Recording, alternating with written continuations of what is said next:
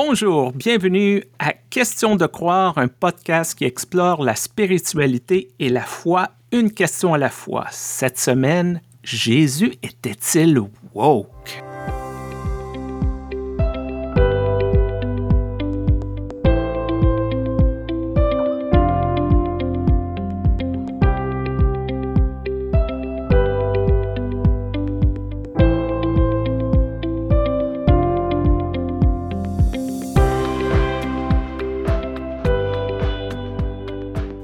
Bonjour Stéphane. Bonjour Joanne.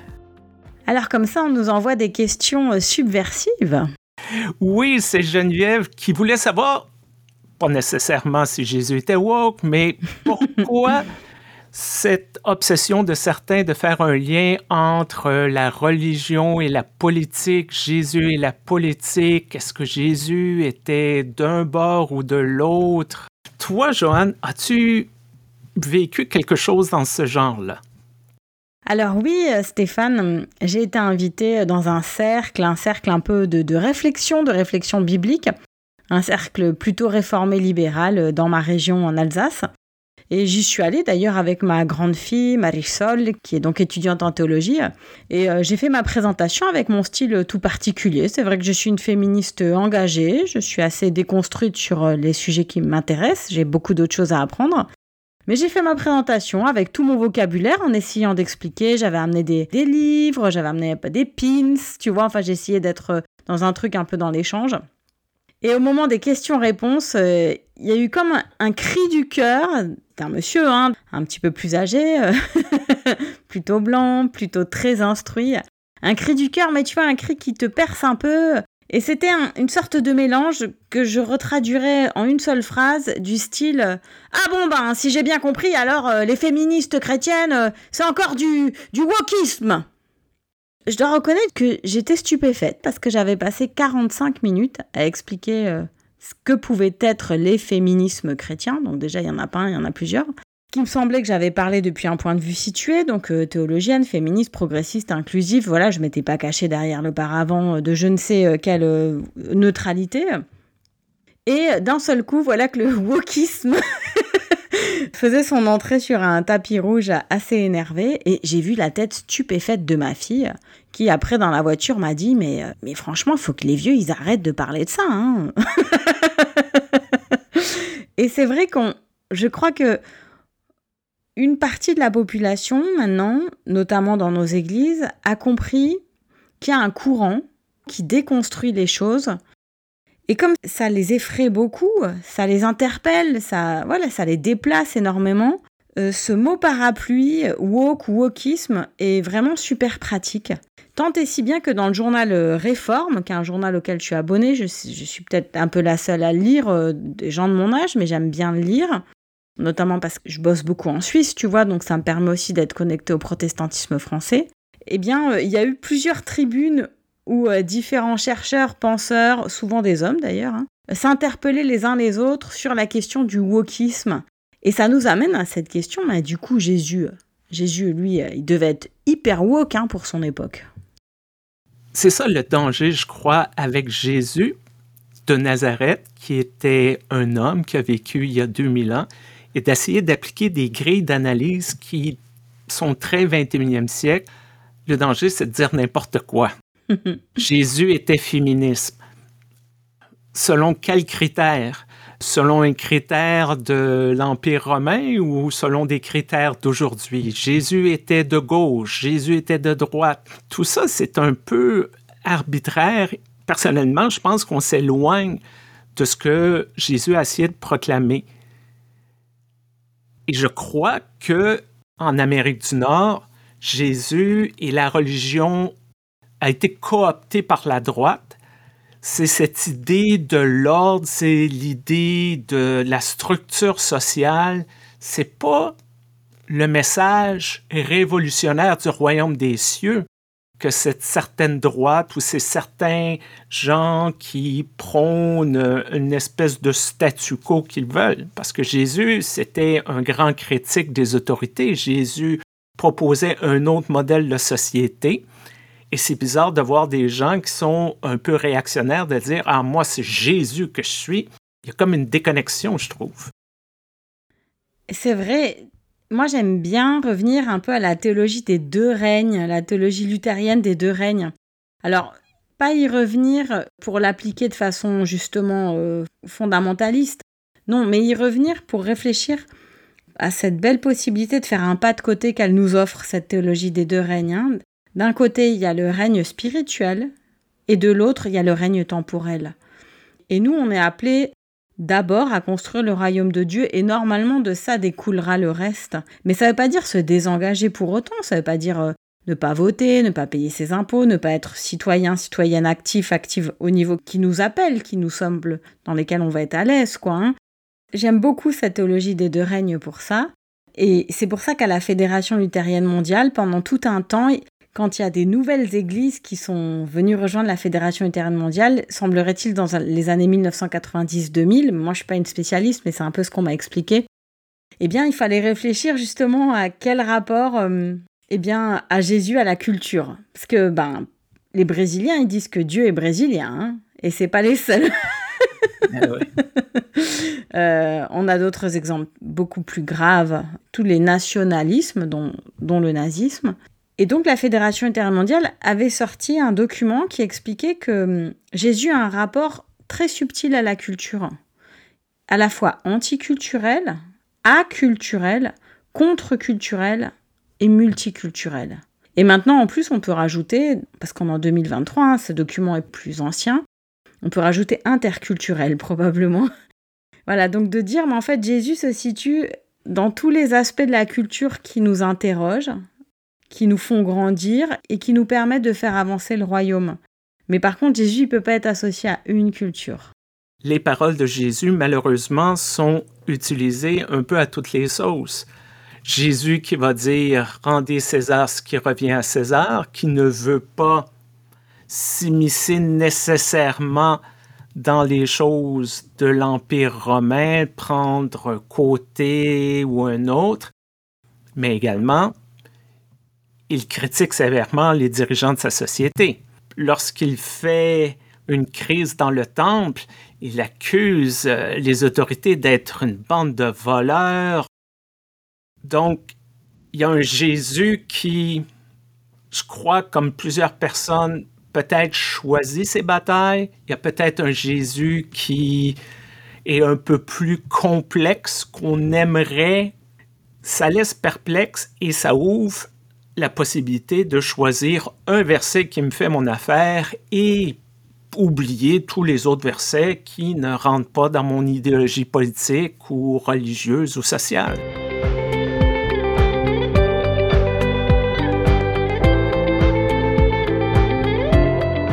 Pendant toutes ces années où j'ai travaillé les questions d'inclusivité et d'inclusion, pour arriver un peu au résultat après 15 ans que je pourrais reprendre tout l'ouvrage depuis le début. C'est incroyable combien j'ai pas du tout l'impression d'être euh, experte dans ce domaine. J'ai juste l'impression d'être passée par plein de phases différentes, tu vois. Et maintenant, je suis un petit peu à, à cette étape où je me rends compte qu'il y a quand même beaucoup de fois dans mes raisonnements inclusifs où j'ai montré du doigt celles et ceux qui étaient quelque chose phobe peut-être pas toujours dit moi-même, mais j'ai laissé les gens dire Ah, mais tu sais, c'est pas des vrais chrétiens. Et c'est un peu terrible parce que, évidemment, que les questions LGBTIQ sont politiques. Évidemment que si je décrète que Jésus est de notre côté, ben je le politise. Et donc forcément, à un endroit, je l'instrumentalise, même avec toutes les meilleures intentions du monde, quoi. Et donc c'est compliqué après 15 ans de, de faire un petit peu ce constat et en même temps de se dire, ben, je suis comme les chrétiens de droite, j'ai besoin de me sentir soutenu en fait, parce que certains combats sont difficiles, même pour les chrétiens de droite, il y a des combats difficiles hein, qui mènent. voilà, et donc quelque part, je peux comprendre aussi les cultures d'église, comme celle de mon église d'origine, l'Union des églises protestantes d'Alsace et de Lorraine, qui essaye de faire de sa philosophie d'être euh, ce qu'on appelle légitimiste, c'est-à-dire on légitime le pouvoir en cours, justement au nom de cette théologie des deux règnes, parce qu'on se dit, certainement c'est la volonté de Dieu, puisque c'est le peuple qui élit, Donc il y a certainement là quelque chose qui nous échappe et qui est de l'ordre du souffle. Les choses se font comme ça parce que c'est la volonté de Dieu et que c'est bon pour le peuple. Donc nous, on a plutôt cette culture où on nous transmet cette façon d'être légitimiste. Et moi, j'ai beaucoup de mal avec ça, puisqu'on a des, villages luthériens, par exemple, dans le nord de l'Alsace, qui ont déjà pu voter à 70% pour l'extrême droite. Des villages luthériens ou même réformés, d'ailleurs, on ne va pas pointer les luthériens du doigt. C'est très délicat puisqu'on est avec ces réalités sociologiques qui s'expliquent aussi par des constructions théologiques et puis en même temps, il y a toujours un peu de sagesse là-dedans aussi. Moi, je suis avec l'Église unie du Canada qui a la réputation d'être à gauche de la gauche, des, euh, des, justice warriors, on est des combattants pour la, le pauvre, la veuve et l'orphelin. C'est la justice sociale même avant l'Évangile. Et nous sommes la plus grande Église protestante au Canada. Alors on se dit, c'est la gauche qui va être au pouvoir parce que une question de nom, mais pas du tout. Il n'y a pas de répercussions nécessairement dans les urnes. Ce qui nous fait penser, parfois, on a un discours en tant qu'Église et les gens y adhèrent, mais y adhèrent pas. C'est plus compliqué que ça. C'est pas parce qu'une Église se prononce d'une manière sur un sujet et dit Ah, ça s'aligne sur les paroles de Jésus qui a dit ouvrez les guillemets, blablabla, fermez les guillemets, que les gens vont nécessairement regarder ça et vont dire Ah oui, voilà ma position. Alors vraiment, on vient de deux milieux d'églises très très différents, puisque chez nous, dans l'Union des églises protestantes d'Alsace et de Lorraine, on recommande souvent aux pasteurs, aux prédicatrices, aux ministres, maintenant qu'il y a la diversité des ministères, de ne pas faire de politique. Et celles et ceux euh, qui transgressent cet interdit savent qu'ils vont être convoqués. Ça fait partie du process. C'est quelque chose qu'on sait quand on le fait. La dernière en date, c'est Caroline Ingrand au fait, qui est une pasteur à Kolbsheim. Kolbsheim, c'est l'ouest de Strasbourg. Il y a eu, tu vois, le genre de drame qu'on voit à la télé c'est-à-dire une plaine fertile, extrêmement fertile, qui a été sacrifiée pour faire le grand contournement ouest de l'autoroute, parce que c'est vrai que les gens étaient bloqués des heures dans les embouteillages. Donc, euh, ben, il y a une autoroute avec péage. Et c'est le, côté péage hein, qui a fait tiquer tout le monde. C'est-à-dire que c'est pour les gens qu'on fait ça ou c'est pour l'argent? Voilà et euh, toutes ces terres fertiles ont été sacrifiées. Et une partie d'entre elles étaient des terres qui appartenaient justement à des luthériens et des fermes, mais depuis des générations, tu vois. Donc ça a touché au cœur les gens des paroisses, là, qui n'avaient jamais rien fait à personne à part nourrir euh, finalement la région. Et la pasteur, dont Caroline Ingrand fait, le père politicien, l'un des rares pasteurs politiciens, lui avait transmis cette liberté et donc, elle est allée manifester, elle a prêché, elle a fait des cultes avec des arbres coupés. Donc, c'était l'enterrement des arbres. Elle a fait des choses, voilà, ouais, des, actions très fortes. Et puis, elle a été convoquée, bien sûr, euh, à la direction d'église. Elle a eu plusieurs fois, on lui a demandé de se calmer, d'arrêter d'apparaître dans les médias. Elle est restée très digne et droite, euh, je trouve.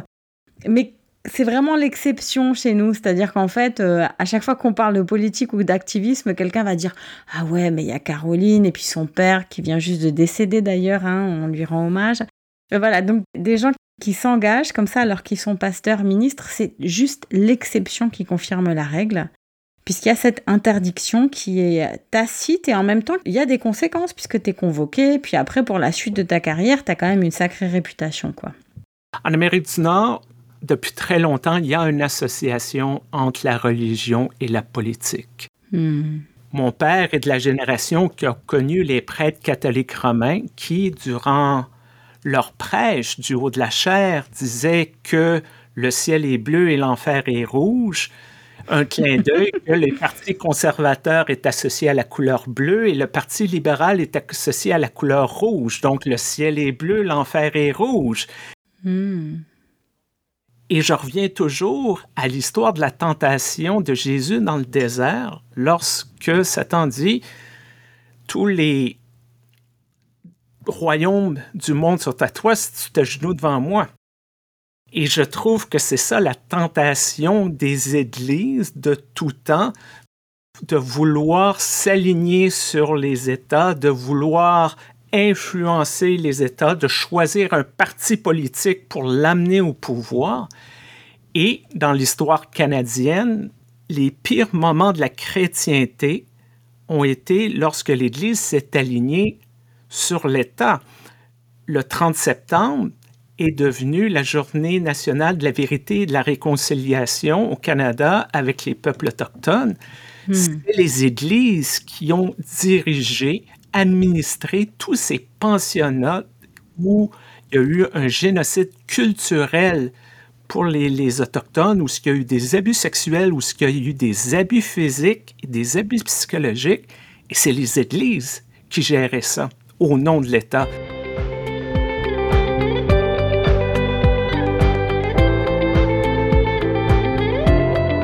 Et je pense que c'est un peu la particularité de mon union d'église, c'est qu'elle est le fruit de vicissitudes politiques, puisque l'Alsace et la Lorraine ont été annexées par l'Allemagne, récupérées par la France, annexées par l'Allemagne, récupérées par la France, et à chaque fois ont été à la merci en fait euh, d'idéologies ou de courants politiques sur lesquels euh, les, les, autochtones, justement les locaux, avaient peu de prise. Et donc euh, l'Église a développé cet ethos qui est très agaçant en 2023, de, à la fois d'être légitimiste et d'essayer de pratiquer une espèce de neutralité bienveillante en se disant, bon, bah, de toute façon, la politique, c'est quelque chose qui est instable. Donc nous, essayons d'être comme le roseau, tu vois, qui plie mais ne, mais ne se brise pas. Et ça amène d'autres difficultés, c'est-à-dire que en ce moment, il y a, il y a une grande réflexion sur sur le passé de nos dirigeants luthériens notamment et de familles pastorales luthériennes entre 38 et 45 parce que un certain nombre de ces familles et de ces dirigeants étaient germanophones, étaient germanophiles, se sentaient appartenir à une culture germanique bien plus qu'à une culture euh, issue euh, voilà des, des cultures françaises. Ce qui a fait que pendant très longtemps, disons de 38 à 42 au moins, une grande partie des familles dirigeantes luthériennes n'ont eu aucun problème à collaborer avec les Allemands. nous, on dirait, ah, ils ont collaboré avec les nazis. Et c'est vrai, hein, d'un point de vue maintenant historique, c'est juste. Mais de leur point de vue situé, ils, collaboraient pas, ils retrouvaient enfin des liens d'amitié avec des gens avec qui ils partageaient la même culture. Et donc, il y, y a, vraiment cette difficulté, et et dès le début, on, en a parlé en fait de qu'est-ce qui est culturel, qu'est-ce qui est politique. À quel endroit est-ce que Jésus a sa place Est-ce qu'il y a du coup quelque chose qui peut être habité par une culture de Jésus, une culture chrétienne? Eh ben, Si c'est le cas, des fois on peut avoir euh, cette surprise, si je reprends le luthéranisme, que finalement les luthériens alsaciens se sentaient plus à l'aise avec les luthériens allemands parce qu'ils avaient plein de choses en commun culturellement. Et donc le nazisme passait très très loin, très loin au deuxième, cinquième, dix-huitième plan. Et pourtant, c'était des agents du nazisme et des agentes du nazisme. Donc il y a toute cette euh, difficulté qui fait que maintenant, on a développé cette, euh, tiédeur terrible envers un positionnement politique. Finalement, parce qu'on a fait des erreurs dans le passé, on a juste très peur de, de se tromper à nouveau, en quelque sorte. Et ça va jusqu'à un point qui va sûrement te surprendre, c'est tu ne trouveras presque pas de paroisse luthérienne ou réformée en Alsace-Lorraine qui loue, même contre de l'argent, une salle pour un meeting politique local. Et ça va à l'encontre du bon sens parce que à la fois on a besoin de cet argent, ensuite pas qu'un peu. Ensuite, ça permet au pasteur d'aller saluer des gens et peut-être de dire une parole, tu vois, une parole tranchée, une parole efficace, ou de se signaler, de dire voilà, si vous avez des questions sur les étrangers, moi-même je suis issu d'une famille d'étrangers, je sais pas, tu vois, chacun trouve son discours, sa façon de se positionner. Et puis ça permet du coup peut-être de créer le débat, de dire ben voilà, cette fois-ci on accueille les socialistes et la prochaine fois on veut bien accueillir l'extrême droite, mais à chaque fois selon telle telle condition. Et peut-être du coup de reprendre une place dans le débat public.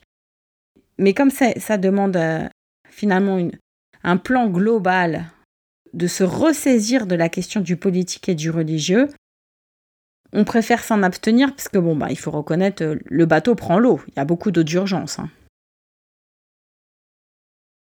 Je trouve ça triste lorsqu'on n'est pas capable de faire la différence entre euh, la politique partisane, la politique euh, organisée en parti politique, en mouvement politique, et la politique dans le sens de l'organisation de la société.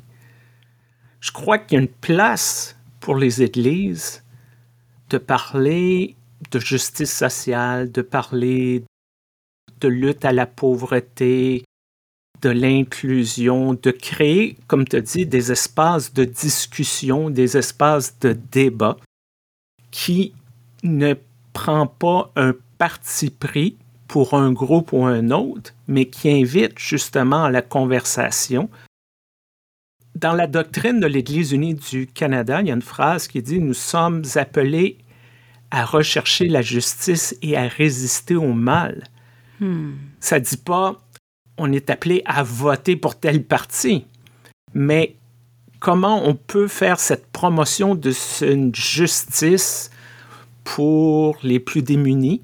De notre société, comment on peut résister au mal qui se manifeste pas exclusivement d'une manière théologique, mais le mal de l'exploitation économique d'une multinationale sur des pauvres employés.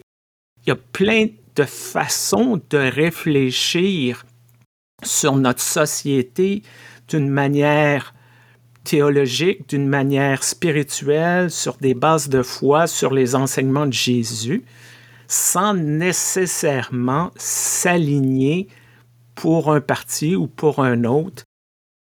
Je crois qu'on a un rôle pour aider les gens, les églises, les croyants. On a un rôle à aider les gens à réfléchir sur les enjeux, de souligner des choses, d'aider à voir les sujets qui sont peut-être dans notre angle mort, puis qu'on prend pour acquis. Il y a quelque chose là-dedans qui est dans la ligne des paroles de Jésus, je crois. Oui, puis moi j'aimerais bien un peu euh, terminer ce, témoignage et puis ce, ouais, ce que j'ai envie de partager aujourd'hui sur ce sujet avec avec cette initiative qui était née suite à tous ces votes extrême droite dans ces villages identifiés vraiment luthériens et, pour certains réformés, euh, plus de 70%. Donc ça a été euh, une gueule de bois terrible. Les pasteurs des lieux euh, ne comprenaient pas, tout simplement. Et comme on ne comprenait pas, il y a eu tout un collectif qui s'est engagé pendant des années, je crois que maintenant ça s'est un peu essoufflé, qui s'appelait Comprendre et s'engager. Et ce collectif était vraiment porté par des gens d'église, des gens qui votaient un peu, peu de tout, mais pas extrême droite, des gens qui se sont dit, on va faire des réunions, on va prendre des thématiques, on va essayer de parler de l'immigration, on va nommer les mots, ou alors on va nommer les choses que les gens perçoivent comme des mots pour qu'on puisse en parler ensemble, pour comprendre et s'engager. Et j'ai trouvé cette initiative magnifique. Moi, j'étais encore jeune étudiante et puis après, j'étais jeune maman. Enfin, c'était. Moi, j'étais carrément au sud de l'Alsace et au nord. Bon, on s'est pas rencontrés au bon moment, disons. Mais euh, quand j'y pense maintenant, avec du recul, je me dis c'était génial d'oser faire ça et de le proposer dans des territoires où justement toutes ces questions avaient été mises sous le tapis et on en a récolté les résultats après. Voilà, donc comprendre et s'engager, je crois que ça reste un beau slogan. Merci beaucoup, Joanne, pour cette conversation qui n'est pas toujours facile, qui n'est hmm. pas toujours évidente dans nos églises. Si vous avez trouvé que nous avons été trop woke ou pas assez woke, ben, écrivez-nous question de croire gmail.com si vous voulez partager cet épisode, s'il vous plaît, faites-le, peu importe la hmm. plateforme sur laquelle que vous écoutez. Laissez un commentaire, aimez. Je vais prendre quelques secondes aussi avant de conclure pour remercier l'Église unie du Canada, l'un de nos commanditaires. Ben, je te souhaite une bonne semaine, Joanne. Merci à toi aussi, Stéphane, et à nos auditeurs et auditrices aussi. À bientôt de vous lire. À très bientôt. Au revoir. Au revoir.